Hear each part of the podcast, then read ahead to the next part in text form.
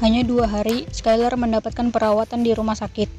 Ia pun kembali pulang lantaran tidak suka baunya dan juga tidak ingin berlama-lama di tempat di mana banyak sekali manusia berlalu lalang di sekitarnya. Walaupun Bron sudah menempatkannya di bangsal VVIP, tetap saja Skylar menolak untuk tinggal lebih lama di sana. Bujukan Esther juga tidak mempan kali ini. Skylar bersikeras ingin minta kembali ke rumah. Jadilah sekarang mereka dalam perjalanan pulang menuju bunker. Keadaan Skylar masih belum bisa dikatakan sehat. Wajahnya masih pucat namun tidak semengenaskan saat ia pertama kali ditemukan dalam keadaan tak sadarkan diri. Tidak ada yang mengeluarkan suara satupun sepanjang perjalanan. Esther pun diam sambil sesekali melirik pada Skylar yang menatap keluar jendela. Meski kendaraan yang digunakannya saat ini adalah jenis kendaraan kapsul dengan akses jalur bawah tanah, namun pemandangan yang terlihat dari luar jendela adalah pemandangan asli yang ada di atas permukaan jalur jalan tersebut. Skylar sengaja membuatnya seperti itu agar ia masih bisa tahu apa yang terjadi di atas sana. Satu jam perjalanan, akhirnya mereka pun sampai. Esther langsung memap Esther langsung memapahnya untuk berjalan menuju kamar. Tidak, kamu harus istirahat.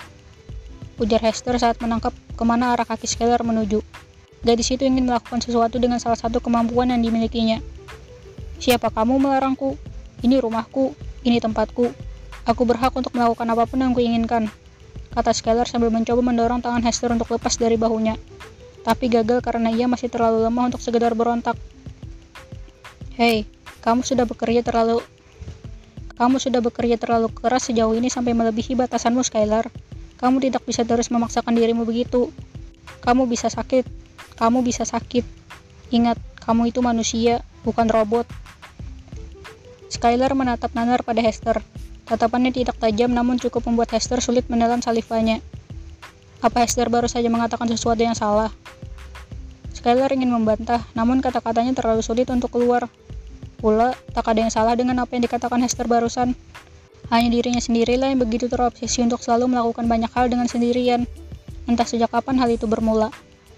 Setelah menatap sedemikian rupa, dengan agak terhuyung ia melangkah menuju kamarnya. Hester bergerak untuk membantu, tapi ia halau karena merasa ia bisa melakukannya sendiri. Setelah mengunci pintu, Skylar langsung membaringkan dirinya ke ranjang. Namun tak lama berselang, sebuah ketukan dari pintu mengusiknya.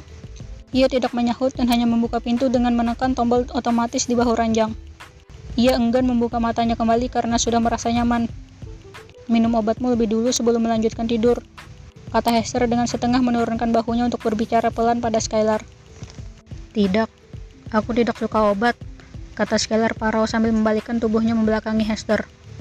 Tapi kamu harus sembuh, Skylar, biar kamu bisa buat sesuatu yang baru lagi.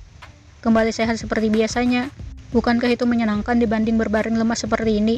Ini terlihat seperti bukan kamu biasanya, bujuk Hester. Suruh Jenny saja yang memberikan ku obat, pinta Skylar tiba-tiba. Huh? Kenapa harus Jenny? Ah, kamu mau meminumnya sambil diselingi dengan kudapan ya?